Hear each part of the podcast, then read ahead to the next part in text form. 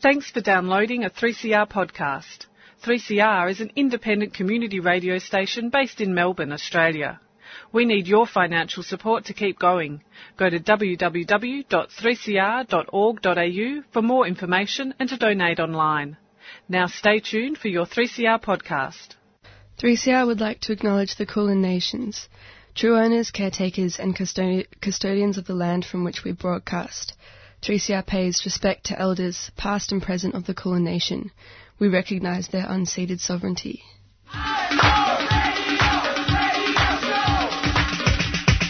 This is 3CR Breakfast. Oh, yeah.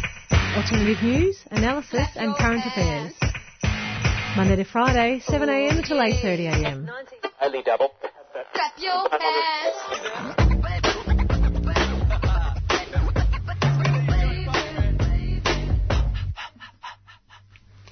Good morning. Good morning. Good morning to everyone, especially Anya, who is doing paneling. Yes! Ah. woo. we need the applause button. Uh, we actually have the applause button. Here we go. No, that's money. That's Drum roll. to your left.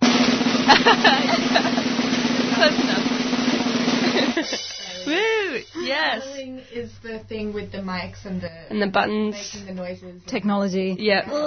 yeah. Great, you're great. the person in the control seat. The whole show rides on you today. Mm. Yeah, no pressure. Thanks, friends. already awesome. so, So, how are we all? we're good, I think. Yes. Hmm, Anya and I had a good sleep, yeah. feeling rested. That's beautiful. I just got in some sriracha hummus. I really want to try it. It just didn't go with my oats, but I'm so excited. Um, so I wanted to open with a bit of a thank you to George. Um, dear listeners, I was having a real crisis over the weekend.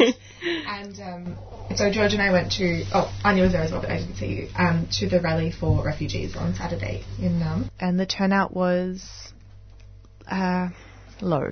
It was it was a small turnout. Yeah, it Um, was kind of a. It was actually very, very disappointing, really. yeah, Yeah.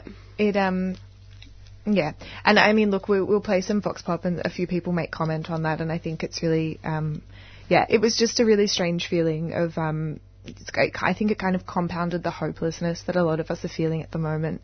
Um, I know for me, I I left a bit early. Actually, I, I mean, I had to get ready for something anyway, but I just um, went home and cried in the shower. Yeah, Like I just, yeah. it was just really sad. Um, And just so, just quickly, just as a quick comparison, there was a protest recently in Israel over the denial of surrogacy rights for gay men, and tens of thousands of people showed up. And when you compare like the culture of protesting um, in Australia to other parts of the world, it is really just Yeah. terrible the way that we don't take to the streets in the same way when we should. But it's also, but I also think Australians have it in them when they want to. And so, you know, Invasion Day was formidable. We had 50,000 people plus on the streets of Naarm, and we've had, you know, I always think about, like, I think I've waxed lyrical to you about this, I always think about the work choices protests. And I know that that was over 10 years ago. But that was what 250,000 people on the street, like, or even the change the rules rally recently for the um, the union movement. Like, people ga- people come out when they care. Yeah, so we have it in us. We just it, that's that's what's a disappointing hey That because you think this issue would have caused that kind of outrage, but it didn't. I mean, people are dying. Mm-hmm. Like, I don't I don't know how to how it gets more serious than that. But anyway, so. We didn't want to open the show like that, but it always ends up going like that. and It's my fault. so I was having a crisis, and on Sunday I went to dinner with George and our friend Finn. Hi Finn, if you're listening. And I was just, you know, bemoaning life. And George said, "Hey, you should listen to this podcast." Um, and I don't know if we're allowed to give podcast recommendations while we're literally that's okay. Some of you will be listening to us on podcast, but I'm going to anyway. Sorry, Gab. Um, this podcast is the series is called The Radical Therapist, and it's episode number 15, and it's called Activism in Therapy. And I've only listened to like 20 minutes or so of it, but it was so helpful. And so, if anybody listening is feeling a bit hopeless or a bit like isolated or um, burnt out, I guess, um, have a listen because it's um it kind of ties in with a lot of what my comrades have been saying to me lately, which is that we have to be like solidarity is the most important thing, and it's the best way to combat burnout. And it's not, um, you know, they say in this podcast that vicarious trauma is based on the idea that your clients hurt you or that the people you're working for hurt you um, and they blame clients or, you know, um, consumers or whatever for the suffering. That is, and it's completely the wrong way to go about it. And what we should be looking for are the structures that don't allow us to do our work ethically and safely, um, and you know, in a financially stable situation and all of those sorts of things. So, um, witnessing each other as activists and sharing the load and kind of recognizing what each person can do individually to the best of their ability and making sure that they um, are supported in doing that. All of these kinds of like we need to take back um, what the structures of capitalism and patriarchy and those sorts of things have taken from us. I guess Yeah. is, is the point. And so it, I just um, obviously they word it so much better than that. So please have a listen. Um, the Radical Therapist is the podcast, and it's just really helpful. Yeah, and uh, I think yeah, if you're listening and you have good self care Mm. Or any ideas about that, mm. but yeah, it is it's such an amazing idea in terms of self care being more of a communal thing and a thing around solidarity. Yeah. And the person who recommended it to me mentioned that you know one sort of act of self care could be validating what someone else is doing and saying to them like that work that you did or that you know mm. some in whatever area that they're involved with and kind of saying how incredible that was or how much of an impact that might have had mm. Yeah. is an act of self care because Absolutely. you're you're caring for each other as opposed to this is my individual. I'm just going to take a bath and and you're reinforcing the idea of community. I think, like, and I always think about it in terms of Martin Luther King and Rosa Parks, who are two people who obviously did fantastic work and was really important, but they are only two people in a movement that was thousands and thousands of people. You know, no, change doesn't happen individually, and change doesn't happen because, you know, we didn't get the yes vote just because of Sally Rugg. Sally Rugg was super important, but there were tens of thousands of people making calls and doing work and that sort of thing, and we don't see those people, and so you have to witness each other's work because mm. other people, like, it, it gets lost in the Yeah, crowd, and it can be really easy to feel like your work means nothing or you're screaming into the void. yeah, mm. absolutely. Great podcast. Gosh, great podcast. I'm really amped up for today. Should we go to some news headlines Yes, before I really let's just do it. going? All right. Research has found that women are half as likely to receive adequate treatment for heart attacks than men, The Guardian has reported. The study conducted by the Medical Journal of Australia involved cardiac specialists and researchers across 41 hospitals. They examined treatment received by men and women suffering from ST elevation myocardiac infraction, or STEMI for short, which is a lethal type of heart attack involving sudden and complete blockage of blood to the heart.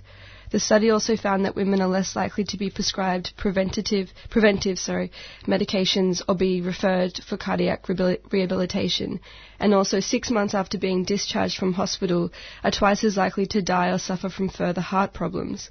University, University of Sydney professor Clara Chow the study's senior author has commented that they are quite surprised by the, by the study's findings and that they suspect unconscious bias in the health system is a factor in the discrepancy of treatment.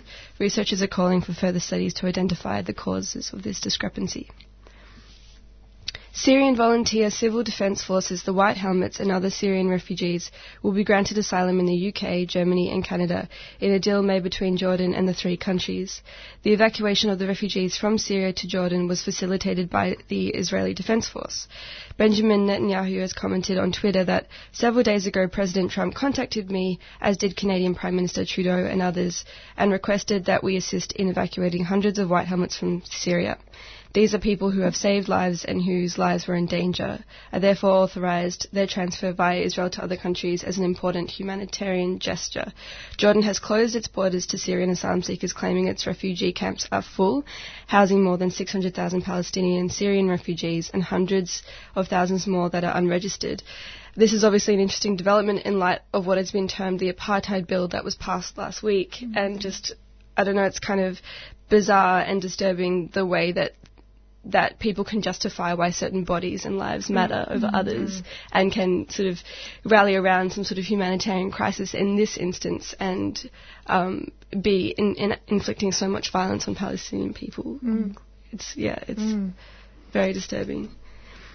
Um, Evidence has been put forth at the South Australian Royal Commission into the Murray-Darling Basin Plan last week by the Murray Lower Darling Rivers Indigenous Nations MLDRIN, a traditional owner group. The submission states that the Water Act is inconsistent with Australia's international obligations under the Biodiversity Convention and the Ramsar Convention. MLDRIN Chair and Nari Nari Man Rene Woods has commented that we are witnessing the real world impacts of excluding First Nations knowledge, culture, and law from water planning, and that the Royal Commission represents an important opportunity to air our concerns and present p- proposals for change to Australia's national water legislation. He also stated that the Water Act needs to be reformed to recognise and promote First Nations' distinctive attachment to and authority relating to waters of the Murray-Darling Basin.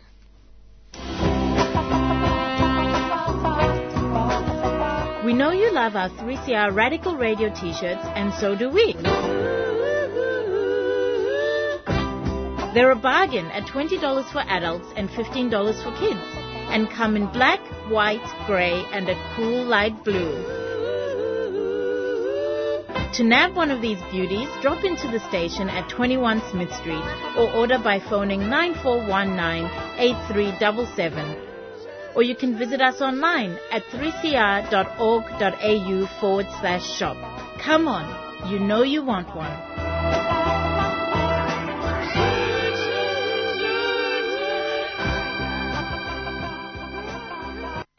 Do you want to learn new skills and open new career opportunities? AMES Australia is a leading education provider offering government funded courses in general English, aged care, and work skills.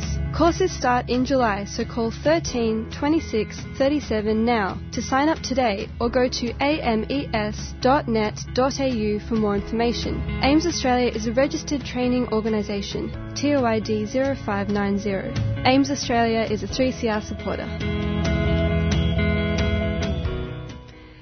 And we're back at Tuesday breakfast with myself, George, Lauren, and Anya. I'm going to play a track now. Um, and I just wanted to speak briefly about the song before I put it on. It's by an artist uh, called Genesis Owusu. I think he's from Canberra. And um, I listened to it on the radio last week. I've been itching to play it for all of you for a whole week. It's been hard to hang on to it. Um, and when I listened to it on the radio, it was on PBS, and the presenter men- uh, spoke about um, just quoted the artist because it's really interesting in terms of understanding like what the song's about. Um, and the, the track's called "A Woman, Amen." Um, and so what Owusu says is that it's not a love song. It's an ode to the female in all of her grace, elegance, nastiness, power, rebellion, boldness, and ferocity. I didn't write this song as one of the nice guys. I didn't write it to show everyone that I'm the perfect man who has never disrespected a woman in his life, or to be the poster boy, male, feminist. I've been gross and misogynistic before. I've been a teenage boy. Sometimes I still have to catch myself from being susceptible to my inherent male conditioning. I didn't write this song as one of the nice guys. I wrote it as a man who was trying to understand and do better. Um, and so I wanted to dedicate this song to Jimmy, if you're listening, and say that um, anyone can change and we should encourage it.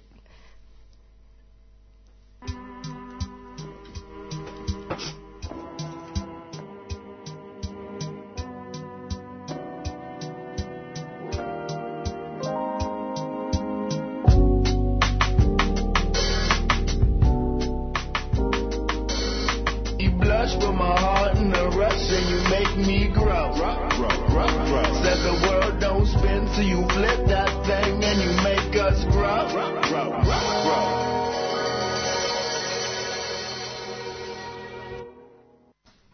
So that was uh, Genesis Owusu and a song called A Woman Amen. Love it. So now we're going to hear some audio from the rally for refugees um, on Saturday. It was a rally um, because Manus and Nauru have now been open for five years. People have been, well, they've been open for longer, but people have been detained up there for five years. Um, so this is a Vox Pop with some members of the community and some excerpts of a speech by Behrouz Boochani. Say it loud, say it clear. Say it loud, say it clear. Now I'm asking all of you today to think back over the last five years. What have you done over that time? Finished studying, got a job, changed jobs, fell in love, started a family, retired. Whatever you've done, I bet you felt safe in doing it. As a mother of four, I had the joy of seeing my eldest child marry. In that time, 12 mothers received the devastating news their mothers, their sons had died under the hands of the Australian government through murder, through negligence, and lack of proper health care. I mean, we're here today because it's been five years. Um, and so while we're obviously very passionate and we care a lot about this issue, it seems like the movement has not been effective in achieving its goal. Do you have any thoughts on why that is?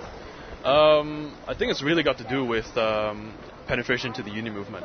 The previous instance where we managed to defeat the policy back under Howard involved a lot of very serious union campaigning, and very and near the end, unions were mobilizing the members out on strike action uh, and mobilizing to the camps to, um, to to free the re- to free the refugees. So there was a very palpable sense that not only would the government face protest action if they continue to abuse refugees like this, but they would face strike action and damages to profits.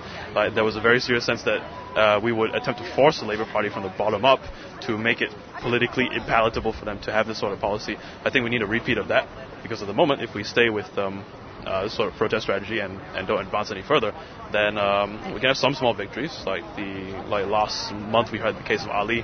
Um, he unfortunately died offshore, but we we managed to pro. Uh, we managed to, through public pressure, convince the government to have his body at least flown, flown over for proper bur- burial procedures.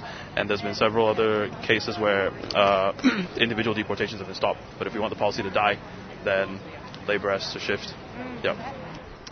Um, well, one, one of the interesting things I think um, is that uh, our refugee policy is a real inspiration for the far right around the world. It's a bit of a condemnation when you have uh, actual neo Nazis across Europe who are drawing inspiration from our government. I think it indicates how urgent it is for all of us to be active and on the streets on this issue, yeah. So you're here with the CFMEU, or under the flag of. Yeah. Why are you here today, and is this representative of the union stance um, on refugees? Yes, the union has uh, formally adopted, uh, endorsed the, the rally today.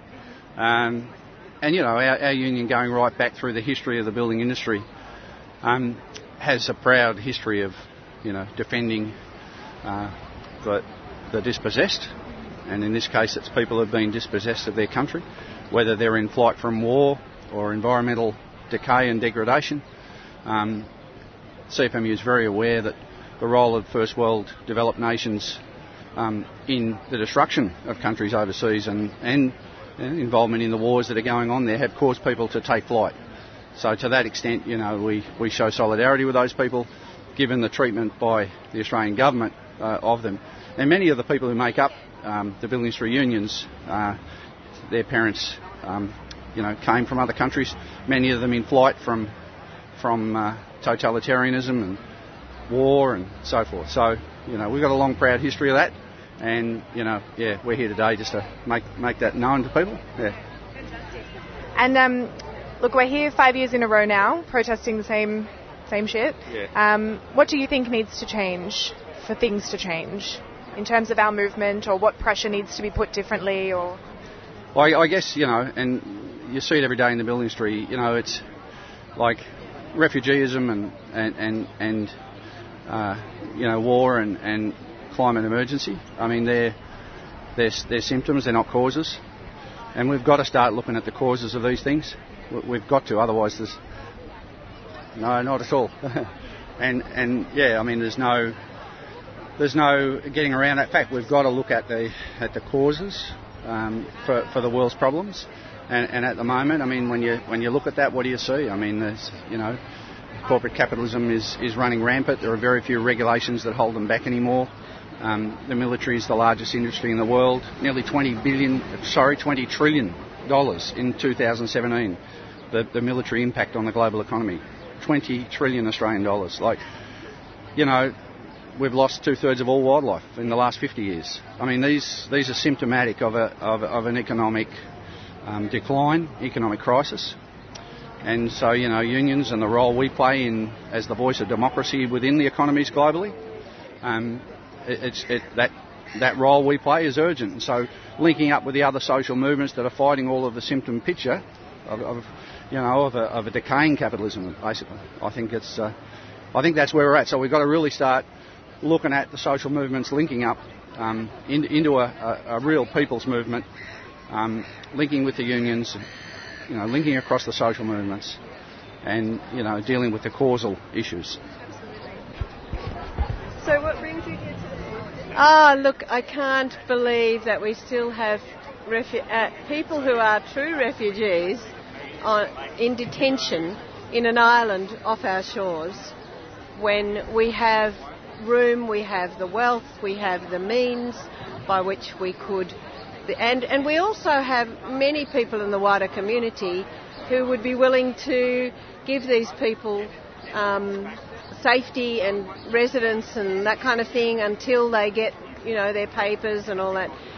Uh, we just, just don't seem to have the bulk of uh, political support to turn it around, and perhaps not even the people support. There are a lot of people against the detention, but it's not um, it's not translating into you know hundreds of thousands in the streets enough for, for the government to think they've got to do something about it. Yeah. Yeah. And what about the turnout today? Do you think this is a good um, good number so far? Yeah. I mean, I I would love the streets to be crowded with people saying, for, you know, whatever you do, this is, you know, this is five years of this, and people are dying. People are losing hope. They shouldn't. It was bad enough to have to leave their own country, let alone be imprisoned on a, on an island because we, we're proud of not letting them in because they came by boat. How crazy! Half the people who came here originally, we all did, came by boat. You know, like only the Aboriginal people have the right to say, yeah. "What are you doing here?" Definitely, it's a an, it's an emergency. We should all be taking to the streets. I agree. Yeah. I agree. Yeah. Would either of you like to comment as well? Oh, I suppose I just want to say that I'm ashamed to be part of this country at the moment. That yeah, it's just it. really appalled at how we are treating these people whose mental health, psychological health is being destroyed day by day to the point of suicide. And it's our fault, you know. And people leave because they have to. They don't leave because they've got another reason. And you just have to read personal stories of people in detention and the horror of that indefinite not knowing when a decision is being made, how it destroys people bit by bit. So, yeah, I'm ashamed to be an Australian, really. And, um, yeah, and I too would love a lot more people to be here than today, but I think we just have to keep chipping away and letting politicians know that there are huge numbers of people who are horrified at what, in our name, they are doing. And they're just political, it's for their own political means. And unfortunately, it's all side of politics. This is what's appalling. So it does make you feel very ashamed. Ashamed. Yeah. Yeah. yeah. I am talking with you from Manus Island after five years of living in harsh conditions and too much suffering. For years, we have been spoken to you about our experiences here in Manus Island, and now in 2018, the cruel policy of 19 July 2013 is still damaging people. We have had many dark and difficult days, especially those days when we have lost our friends. So 19 July doesn't just commemorate the introduction of the policy. It is also a day of remembering those whose lives have been lost. Those young men who were just seeking freedom and instead found the cruelty and violence of the Australian state. And those of us experience this suffering wondering if we will ever be free to make our lives somewhere in peace and security and free to see our families again. But our hope is with you to raise your voices beyond this street, to keep the campaign growing, especially as Australia heads into an important election, to talk to your politicians and neighbors and encourage them to act for kindness and compassion. If not for us, then for an Australia they can be proud of. We must continue putting the government under pressure until the day when they officially announce the end of this cruel offshore processing policy. Thank you very much. So that was Behrouz Boochani, um, a journalist currently detained on Manus Island who was speaking at the Rally for Refugees in Naarm on Saturday, the 21st of July. And now we are going to hear um, the first part of an interview um, that was done a couple of weeks ago, a couple of months ago now, with um, Dr. Susan Carland, who is, um, well, she's many things, um, but she has in this instance, written a book that is based on her PhD thesis called Fighting Hislam. And it's about um, how Muslim women fight sexism. And just before we hit play on the interview, I just want to let you know that um, the first, her answer to the first question has um, unfortunately been abridged a little bit, and that was my fault because the software um, missed a chunk of her answer. So it's um, it's not a fulsome representation of what she said, but um, I think that the gist is there, and most of the answer is thankfully has been salvaged. So enjoy. So I thought we might give a have a start with um, just talking about your book. So I really, really loved Fighting Hislam. Um, and I think it's a really important book for all feminists to read, and um, some men as well who don't consider themselves feminists could probably use a read of it as well. Um, could you give our listeners a bit of an overview of what it's actually about and how you came to publish it? Sure. So the book uh, began life as my PhD thesis um, which was an investigation into the way Muslim women fight sexism within the Muslim community. And as I was writing my PhD, I became really frustrated and thought, well, if I've got all this evidence and data and research specifically on this, I can't really sit on it and then complain about how the conversation hasn't changed. Um, plus, I knew that at least some of the women that I'd interviewed, um, and then certainly afterwards when I checked with them to make sure it was okay that I included their um, stories in my book, they wanted their stories out there as well. They wanted, um, they themselves were frustrated with the, you know, on the one hand, the way non-Muslims viewed Muslim women and the sort of the pity and the scorn and all the standard tropes and stereotypes. But they were also frustrated often with the way the Muslim community was talking about Muslim women and sexism, sexism as well. So there was a di- desire from the women that I interviewed for, um, you know, content to be out there that helped, you know, in some way try to change this infuriatingly trapped narrative. And so I thought, well, I should try to get it published. So that's that's how it started, and that's how it ended up as a book. Mm. Um, and so on that, talking about the content of your book, what were some of the ways that these women told you that they themselves are fighting sexism? So I um, I interviewed a, a, a range of women. I interviewed theologians, activists, writers, and bloggers to get a you know a good sort of cross section, I, I guess, of women and the different ways that they were engaging with the issues. And of course, a lot of them really existed across a number of the categories. Like most of the theologians would have considered themselves activists as well. Um, you know, so there was, you know, there was a bleeding into each other.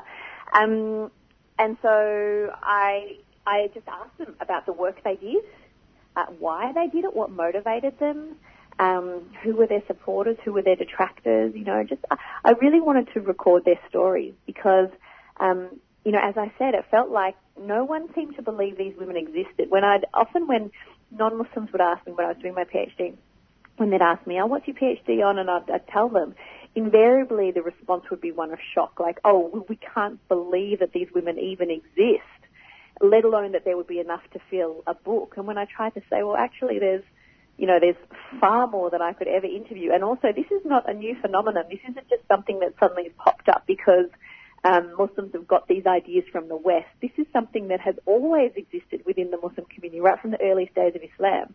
There have been Muslim women who've been fighting against sexism and using their religion as the tool to fight against that sexism.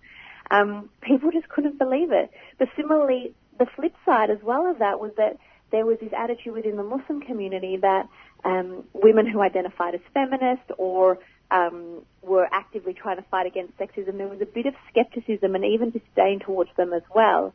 So often the women that I spoke to could feel sort of trapped on on both sides, or um, uh, misconstrued, or not supported on, on both sides of the equation.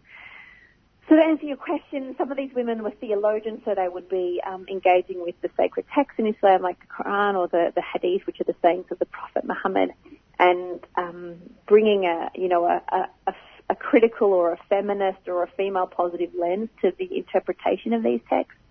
Some of them were activists, so they were working in areas like um, domestic violence or women's access to the mosque or, or those sort of things.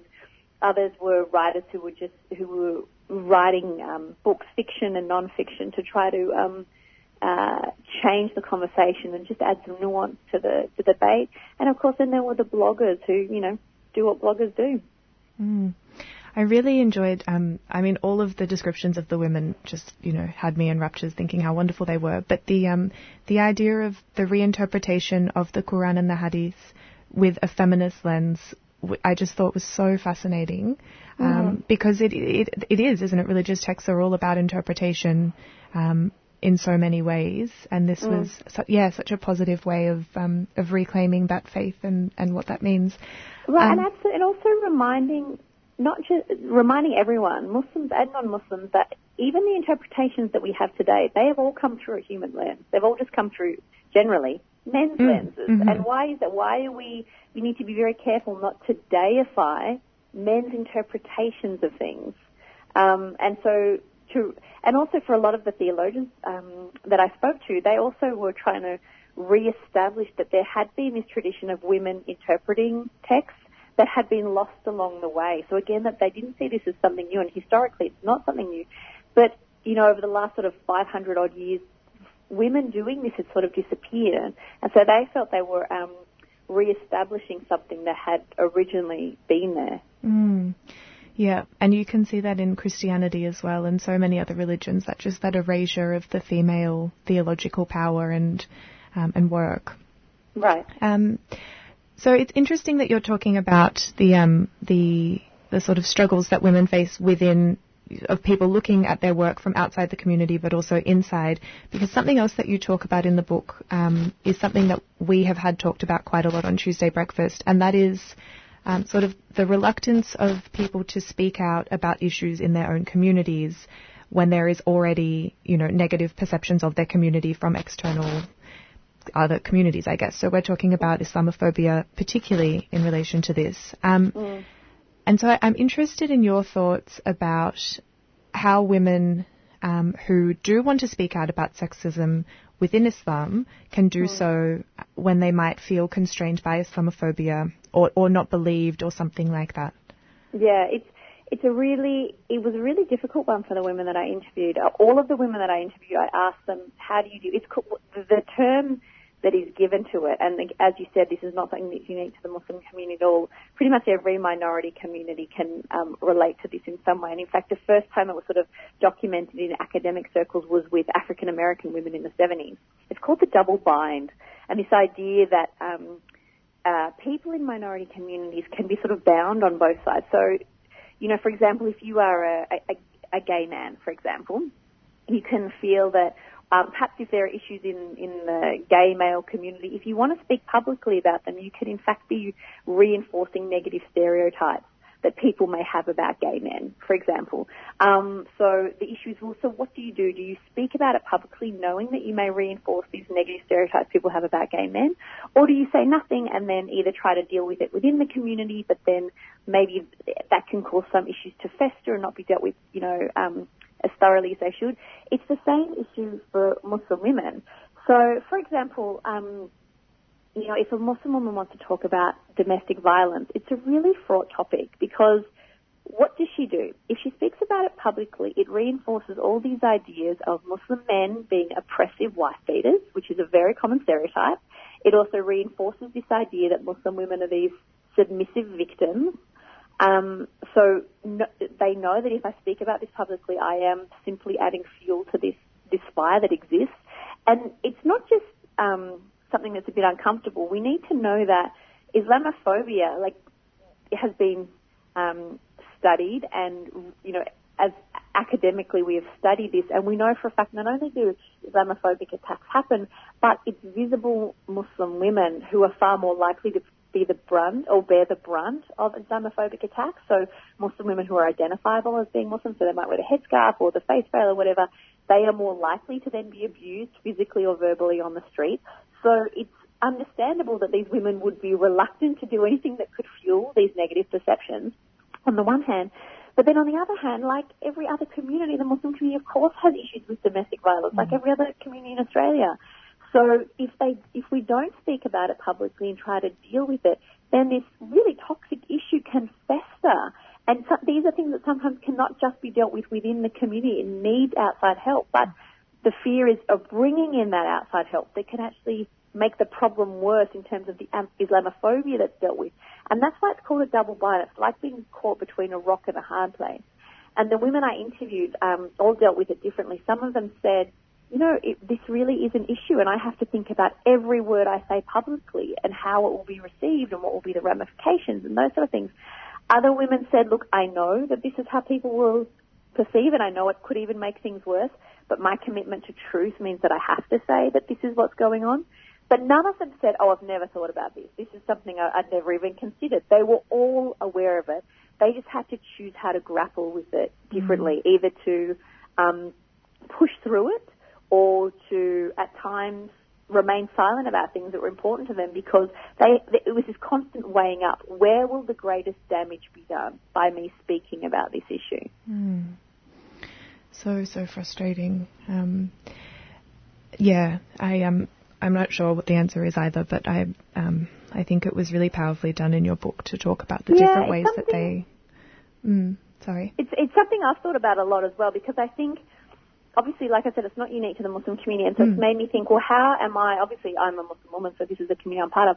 But how am I, of all the communities that I'm an outsider to, mm. how could I inadvertently be making things harder for those people? So, for example, how could I be inadvertently by the negative stereotypes I have, be making it harder for, say, Aboriginal women to try to deal with the issues that they might want to talk about or bring up or challenge.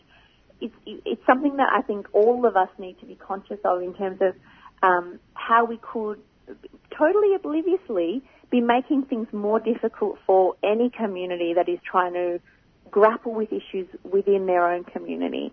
Um, and how, what can we try to do to make things easier and more supportive so if someone does want to talk about an issue of domestic violence or, or whatever it is, mm. that they can feel confident that they can bring that issue to the public sphere and just be met with um, compassion and understanding and support and people saying, tell us how we can help you with this and yeah. not adding negative judgment or negative stereotypes to an already very difficult issue. Mm. Yeah.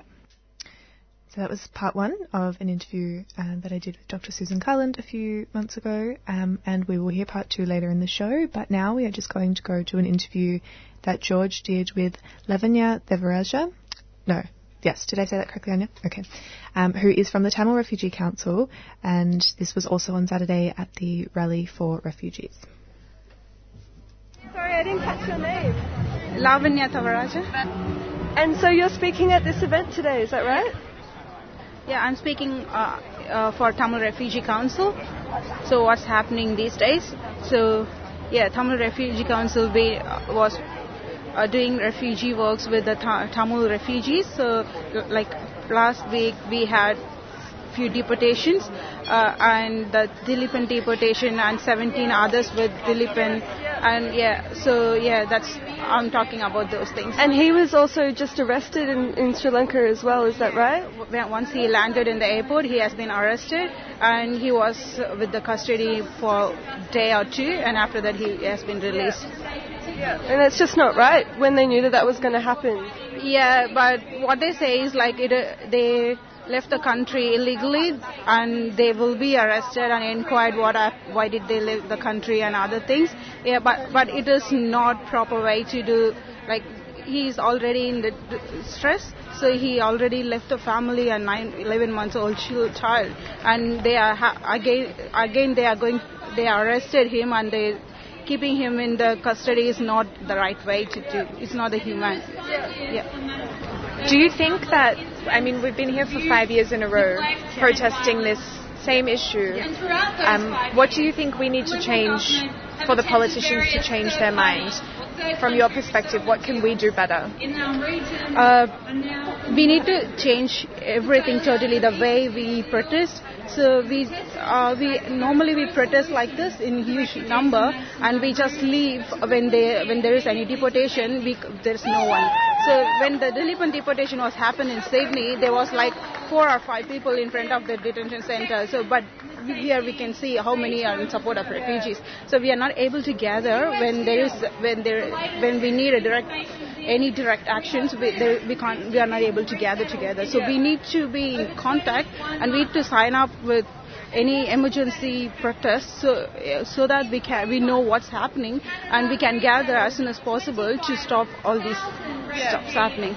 That's such a good point. We should really, yeah, make sure that we go when people are at risk of being deported. Yeah, yeah, definitely. And that will it sends a stronger message if somebody is there watching you every time you're trying to do something than just once every year. Yeah. Yeah. And have you yourself come to Australia as a refugee? No, uh, but I born as a refugee in Tamil Nadu refugee camp. So I spent more than 22 years in a refugee camp, and my relatives are still in the refugee camp in Tamil Nadu. Yeah. Are they are they wanting to come here to Australia? Uh, n- no, they are not interested. Like Australia is not anymore the good country to support refugees, so they are having bit freedom there in comparing to this big country. Yeah. Thank you very much. That's okay. And so that was Lavanya Devaratnam, Devaratnam, sorry, from the Tamil Refugee Council, and we will hear some more from her later in the show. But now we are going to head to some community announcements. I'm Helen Razer, but that's deeply irrelevant. What is relevant is that you're listening to 3CR on, what's that frequency again, dear? 855. I told you, Helen. 855. And what is relevant is that you're not listening to that other crap. So well done. Rumination. 3CR's Rooming House and Homeless Persons Issues program, featuring information on health and housing services, as well as live local guests, artists and performers from our unsung community. Join us at 12 p.m. on Thursday on 3CR 855 AM. Welcome back to Tuesday Breakfast on 3CR Community Radio. You're here with George, Anya, and myself, Lauren, and we have a very special in studio guest right now. This is super exciting. It We've is. got Mario Pazica. Am I, am I pronouncing it right? Yes, you are. Good job. um, who's here in the studio to talk to us about um, your show, Chronically Chilled. Mm. Thank you so much for coming in Thank you for inviting me. It's on great. this cold, deary day. Um, so let's just jump in. Can you Mm. tell us about your show, Chronically Chilled? Yeah, so um, Chronically Chilled is a monthly show, um, the first Wednesday of every month, um, and it's about it's discussing chronic and invisible illness. Um, so uh, I co-host with Maurice, um, and we we have guests on. We have discussions, talk about topics and themes Mm. um, related to chronic and invisible illness. Mhm. Um, so yeah, Sounds great. Um, and how did it all begin? that's a bit of a story. so, so um, about two years ago, I had a really serious kind of medical kind of crash, um, and it meant that I couldn't work anymore. So I kind of lost all capacity to do all that stuff. But I wanted to kind of get involved with something, um, and I thought, oh, 3CR is maybe something that I can go and volunteer. Mm. Um, and I literally, when I say volunteer, I was just kind of doing, wanting to do reception or make coffees, or I didn't Mm. really care. I just kind of wanted to be involved kind of with the community. Mm. Um, because chronic illness, you can, it's very isolating at times, Mm. um, especially when, in my case at the time, I kind of wasn't going to work and all that stuff. So I came here to, to see what opportunities there were. Mm. Um, somehow ended up in training to present. I know, it happens to everyone. I'm just like, how did I end up here? Um, so I actually walked into training and I sat next to Maurice. Mm. Um, and kind of through the training, we figured out that we had kind of similar stuff going on. Mm. We've both got heart disease, um, and we kind of just got talking and figured out that we've got the same medical team, and there's all these kind of parallels and stuff that was going on. So um, I hadn't thought about doing a show on chronic illness or anything. I wasn't even sure what I was going to do. Mm. Um, but we just got talking and thought there's not much out there talking Yeah. about chronic illness and invisible illness as well. Yeah. So we thought maybe we can put together a show and stuff. Yeah. Um, and we thought let's do it monthly just to make it a bit sustainable for ourselves. So yeah, that's how it kind of came Mm. about. What are the odds? It's like a sign from the universe that. Yeah, you it's know, one of those things. Happen. Yeah. Yeah, I was just like, what? Yeah. yeah. um, so it's been two years. Uh, the show got a, the show took a while to get going. Yeah. Um, so I think we're s- our first show was in December last year. Uh, yeah. So because it's monthly, it's literally it just feels really new still. Mm. so yeah, Yeah, and how have you found the journey so far? Yeah, it's been good. Um, I yeah, I'm someone who's kind of very critical of themselves, so I kind of just Mm. um, yeah. But I think I think um, yeah, it's going well. Yeah. I think it just feels really new because we are only on air for half an hour every month. Mhm.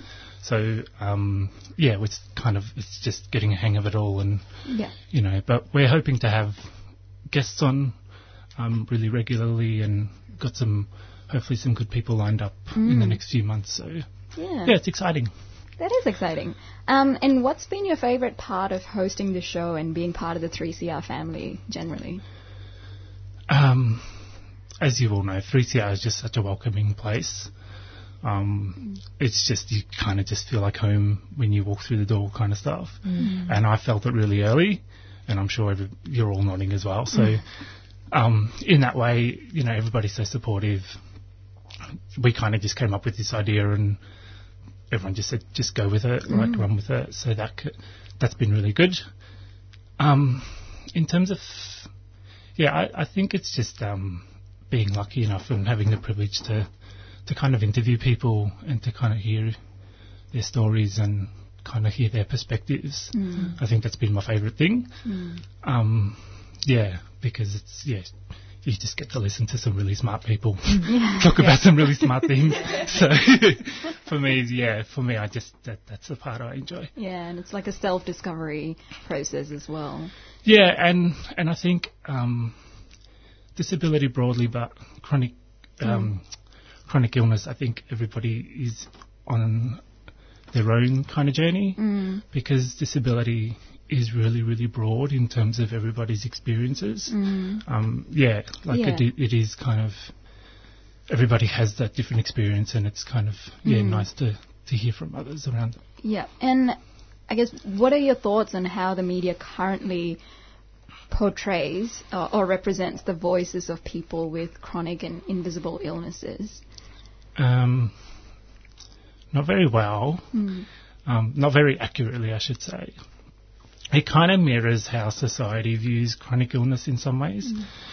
Um, it's seen as a very individual problem, so rather than a community kind of problem where there's community care. Mm. Um, I, I was listening as I was driving in, and you were talking about self care and how self care is a very individual thing. Mm. Um, I think kind of chronic illness is the same. Mm. It's kind of like, okay, you've got this illness, go out, go and kind of look after yourself, sort yourself out, kind of stuff like that. Mm. So, um, if you look at how it's portrayed in the media, it's very much an individual thing as well. Mm. And it's also very limiting. So it's either this story of kind of, you know, inspiration of this Mm. person overcoming and all this kind of stuff, Mm. or it's just tragedy and, you know, this person died. So it's Mm. very kind of limiting in terms of it.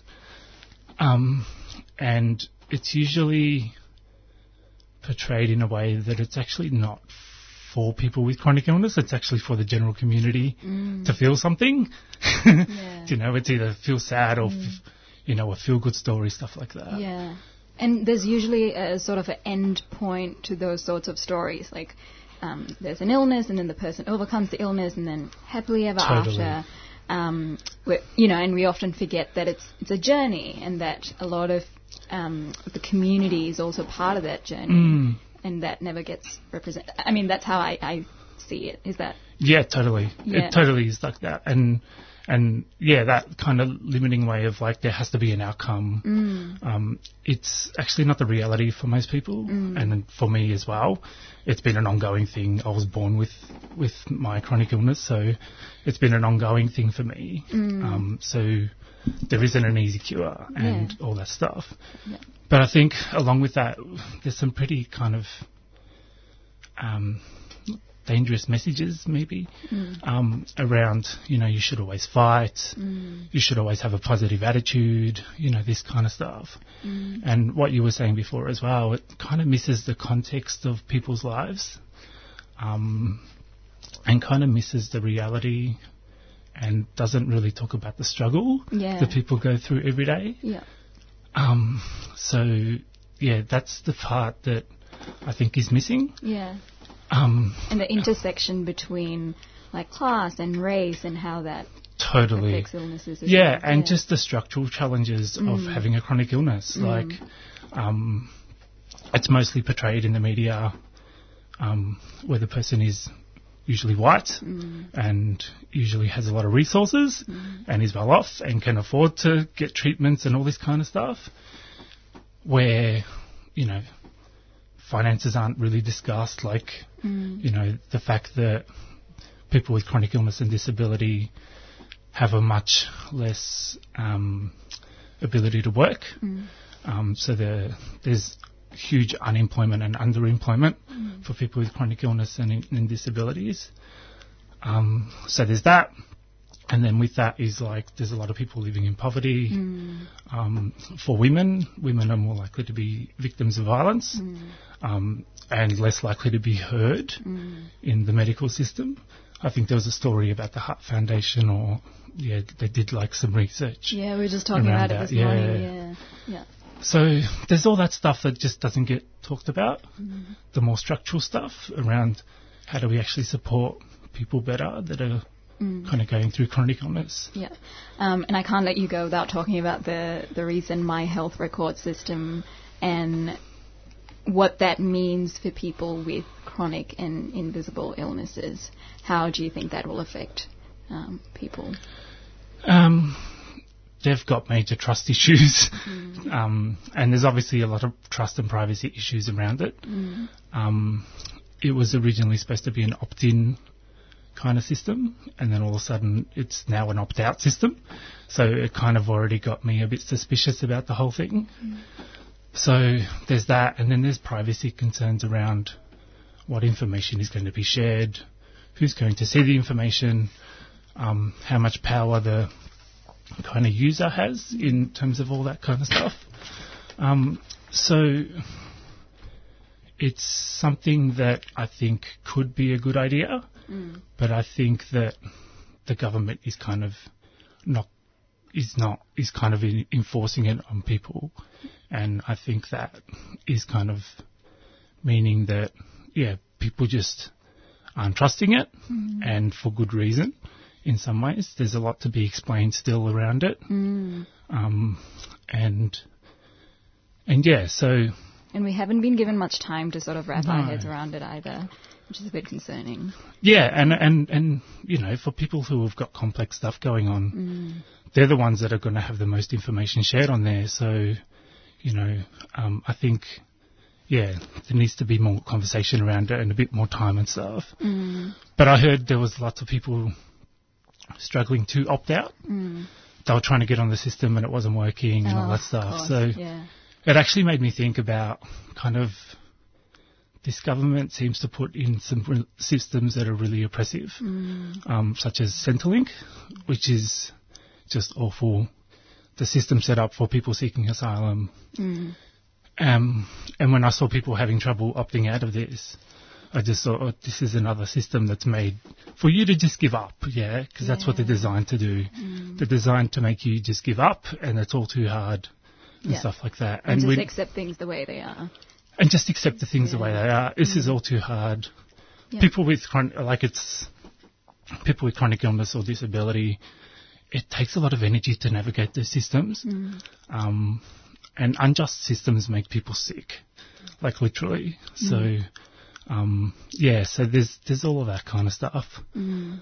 And I was reading in the Guardian yesterday about it, and they said, um, they said in the UK there was this pretty much the same system that was brought in a few years ago. Mm. It was called um, Care Data. And what ended up happening is, despite all the government guarantees and all that kind of stuff, insurance companies and drug companies ended up buying a whole bunch of data. Mm. So they actually had to set it, they actually had to shut it down. So there's also those concerns around, there's a whole bunch of data there. Whenever there's data, people want to get their hands on it. Mm. Who's going to get their hands on it?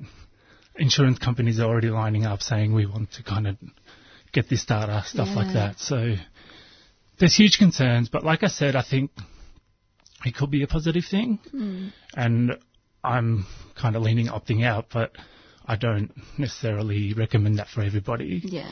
Because I think for some people that actually might be really helpful, Mm. depending on your circumstances. So I think for everybody to kind of really talk to their kind of medical professionals, all that stuff, Mm. and just to kind of really start interrogating around what data is on there. Yeah. Yeah. Um, and I think if they're going to do it, Mm. like we need to have the same information as what everybody else is seeing. Yeah. So We'll have to wait and see, I think. that's the limit. Like, yeah, there's a lot of kind of questions and stuff around yeah. it. Yeah. Mm. Well, thank you so much for coming in today, Mario. No was- worries. That was amazing. And maybe you could tell our listeners how to listen to your show, when to listen to your show. Yeah, so we're the first Wednesday of every month at 6 p.m. So next Wednesday we we will be on. Um, you can catch us on um, podcast as well. So we're on iTunes. Mhm. Um, and if you go to the 3CR website and search for us, you'll find our page and all of our shows are on there as well. All right. Thank you so much for joining us. Thank you so much. 2018 marks 20 years since senior traditional owner Yvonne Margarula invited supporters to come to Mirarr Country within Kakadu National Park to blockade the proposed Jabiluka uranium mine. Thousands answered the call. The mine was stopped. To commemorate this extraordinary anniversary, Gundjeihmi Aboriginal Corporation and the Australian Conservation Foundation have produced a gorgeous commemorative calendar. Standing strong, Jabiluka 20 years is a piece of history you don't want to miss. Order your copy today at mirarr.net. That's M-I-R-A-R-R dot net. A 3CR supporter.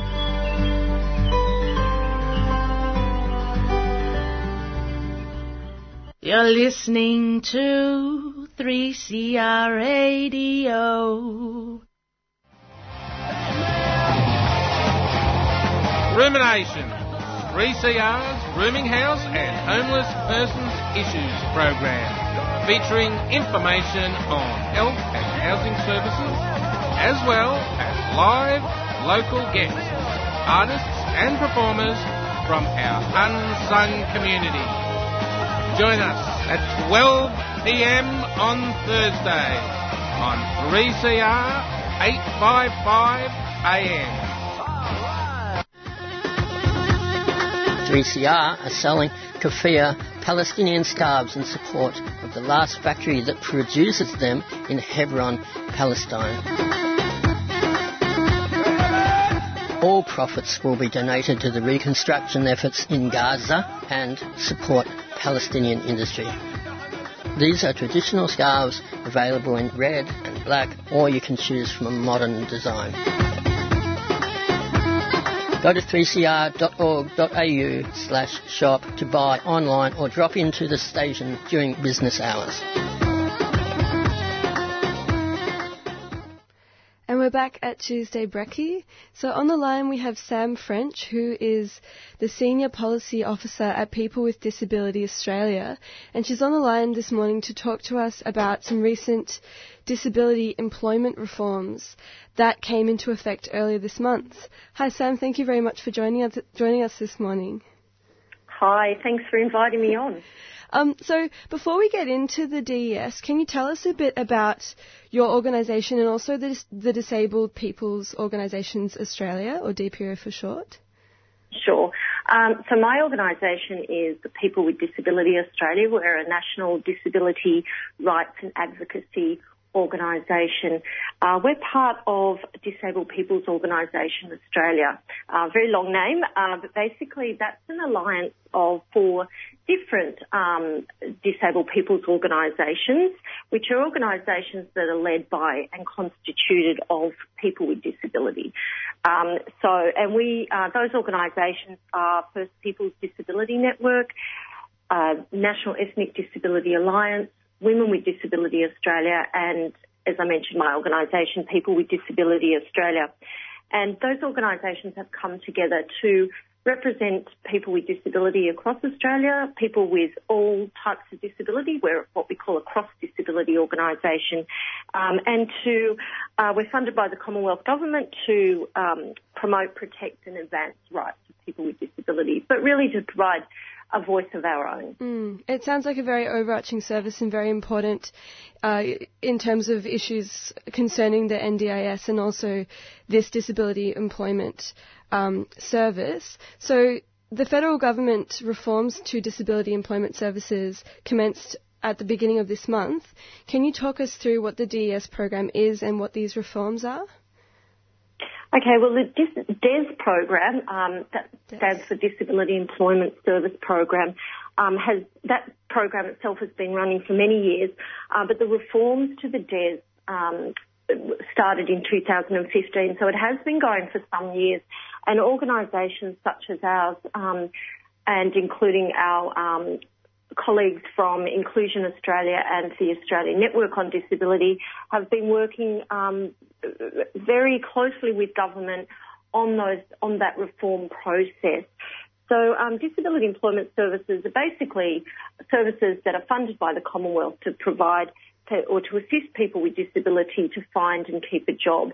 So some of the things they'll do is um, assist people with um, getting resumes together, looking at identifying jobs um, that might be suitable for people, and um, getting those people ready for work. And some of them also provide ongoing support where needed.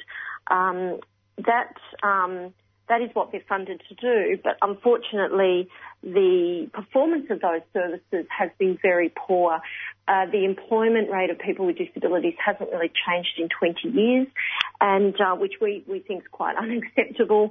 And um, you know, over 800 million is spent on these services a year.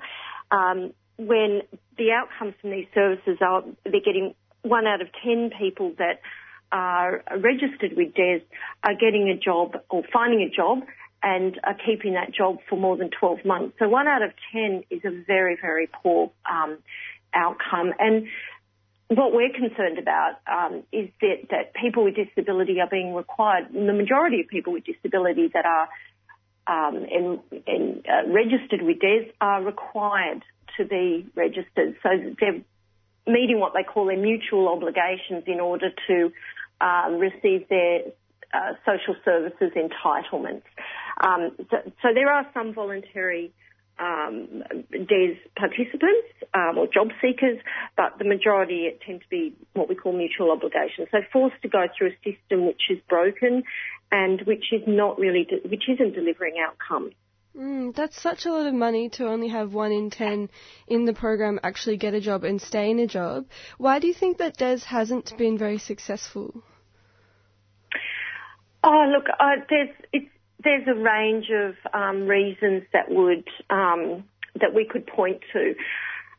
Uh, look, I mean, you could look at internally at the DES, but um, I mean, struck, uh, the context in which DES are operating are, you know, there's still um, issues around employer attitudes. There's still lack of accessibility to workplaces, including inaccessible public transport, but also inaccessible premises uh, lack of accessible information technology systems, and so on.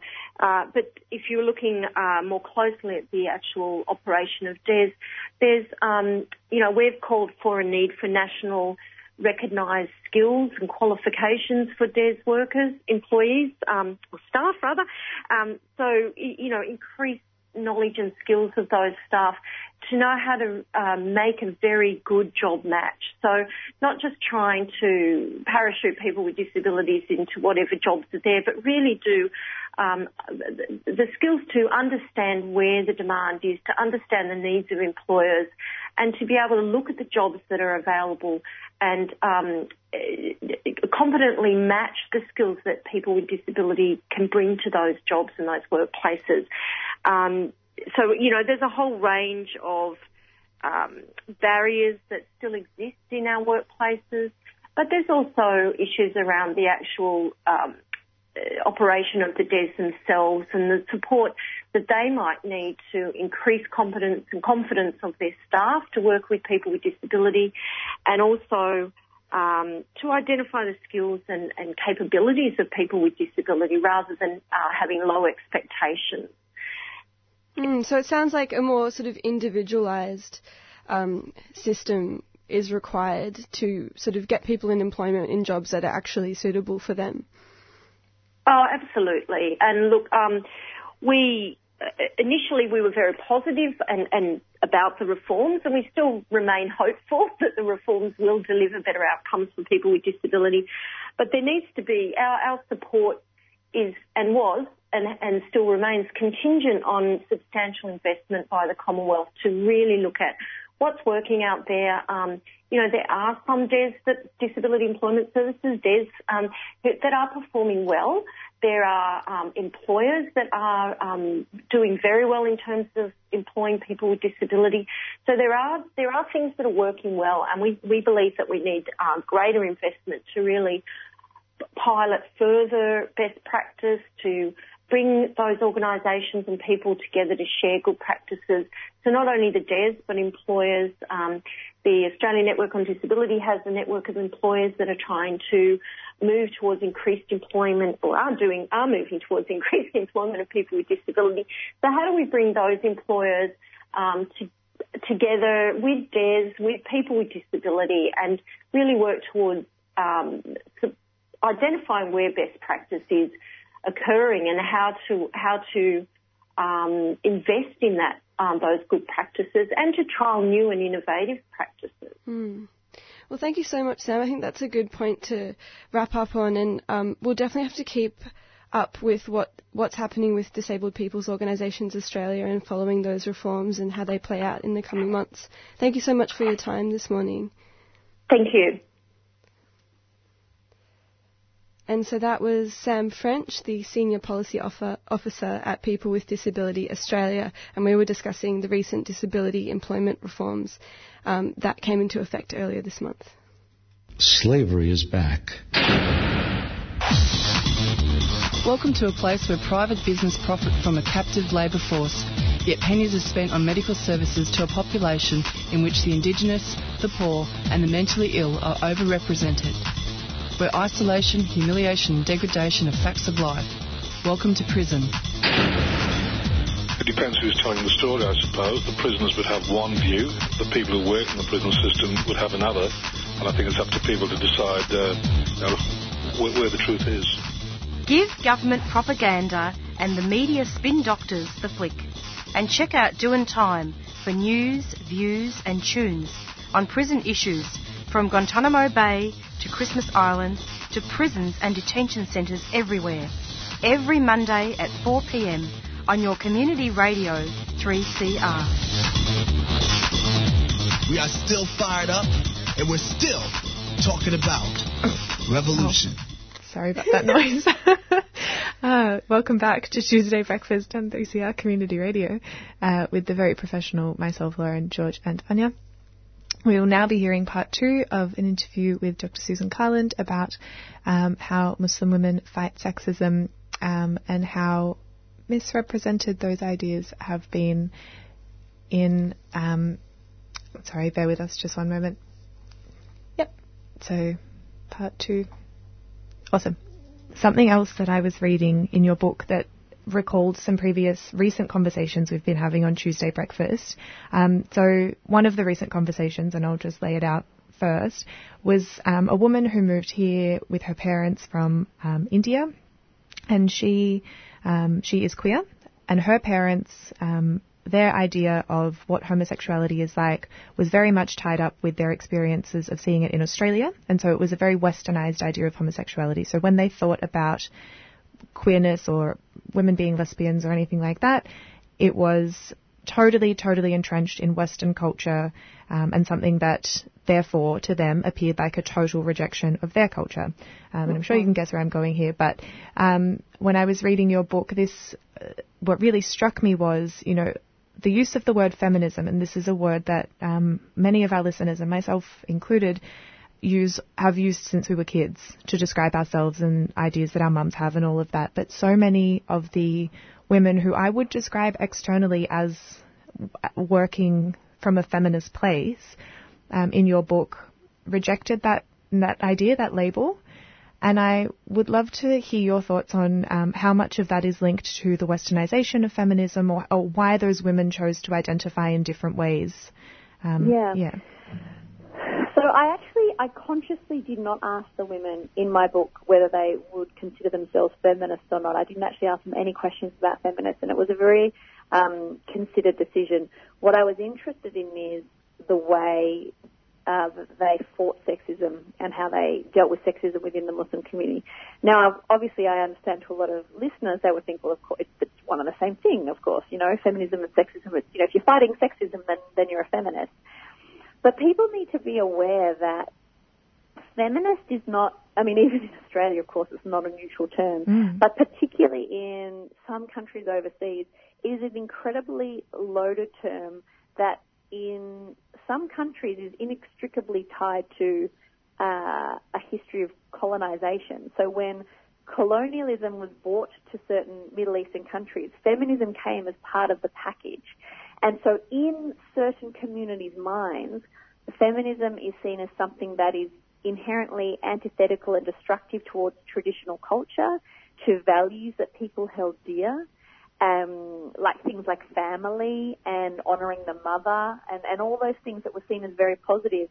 Feminism was, when it came with colonization, it was also therefore inextricably tied to something foreign and something Western and something that was antithetical to their native culture or um, uh, traditional practices. Even things that people, a lot of people, including women, found felt good about or were happy to uh, to participate in. Obviously, some that weren't, but also at the same time as being tied to colonization, that um, so any negative things that were associated with colonization, um, even things that may have looked at face value as being a positive thing, say for example, um, uh, more education, people at the time would look and see how it was generally only certain classes of people that were able to access those things, that the benefits were very much for the upper classes, but didn't really um, trickle down to the, the lower or more working or rural class people.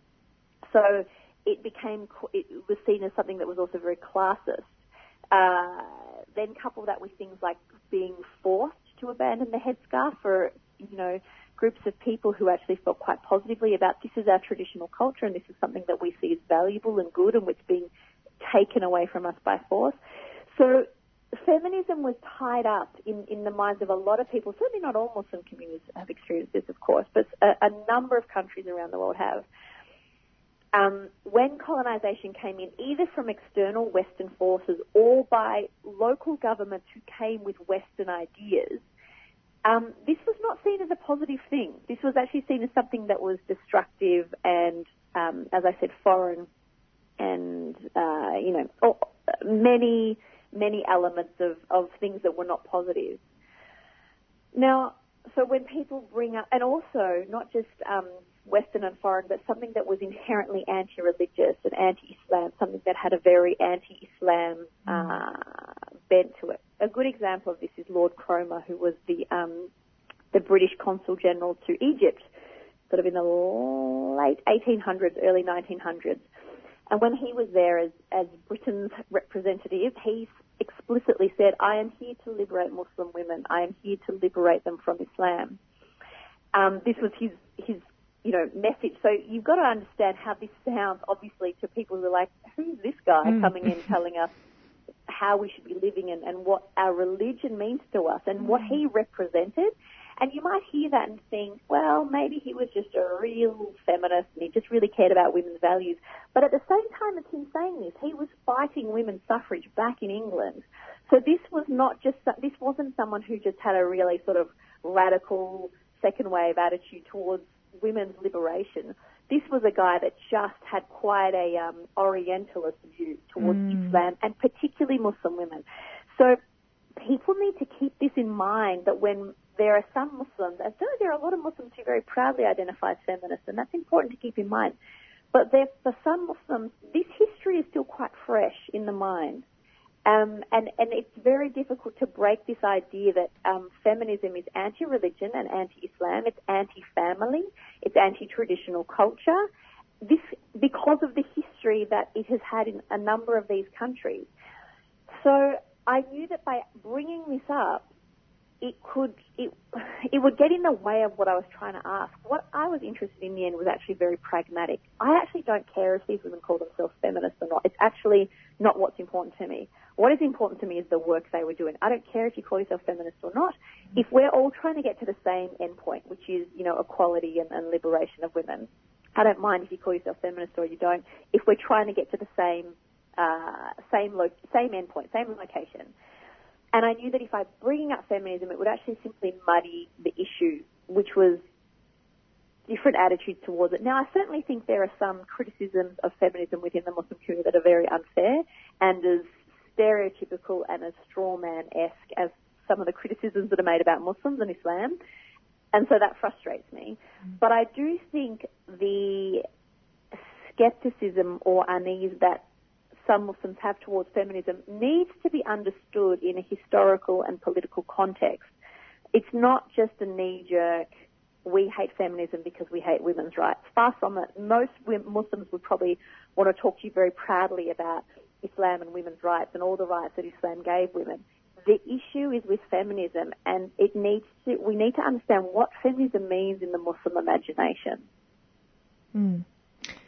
That was amazing. Thank you so much. Um, I will let you go because we've run a bit over time. But is there anything? Um, is there anything specifically you wanted me to leave that you wanted to say to leave the readers with or the listeners? I think the only thing I would say is that I know my book isn't going to change everybody's mind, and that's okay. No book does. All I was trying to do was bring some nuance to the conversation. So if even people read my whole book and come away going, mm, I think I still disagree, that's okay.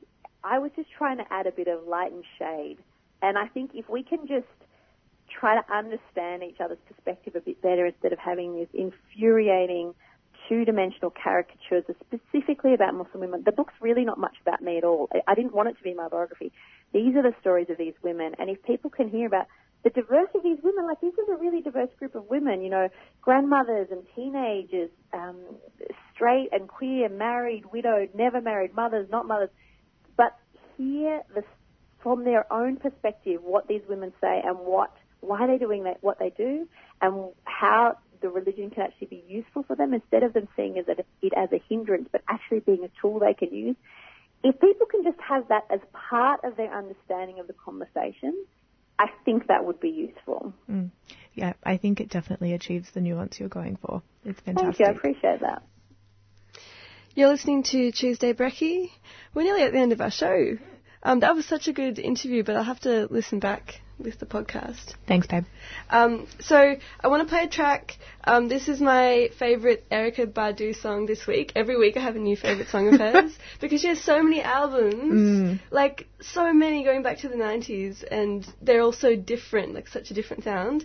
Um, this song is called Penitentiary Philosophy.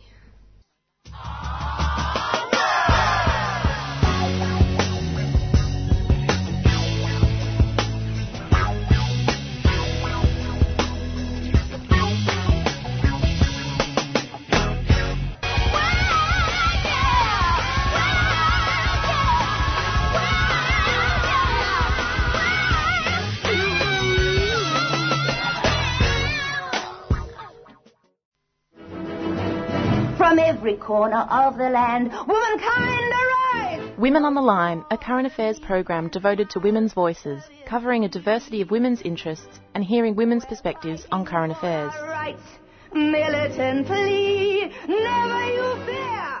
Erosion of human rights leads directly and inevitably to erosion of human security. We do not accept the denial of our rights because the right to have a say over our country is our life. Women on the Line.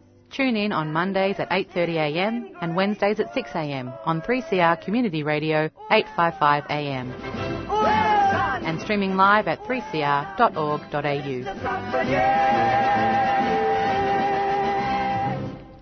Welcome back to Tuesday Breakfast on 3CR. Um, before we wrap the show up today, I just wanted to briefly mention something.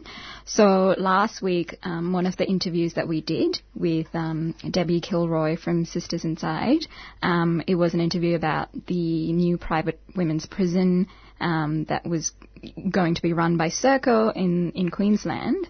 Um, and Debbie um, said something along the lines of women in prison have the highest mental health. Um, and she clearly meant the opposite. Um, she meant to say high, um, women in prison have the highest mental health issues. Um, and that's something I didn't pick up on.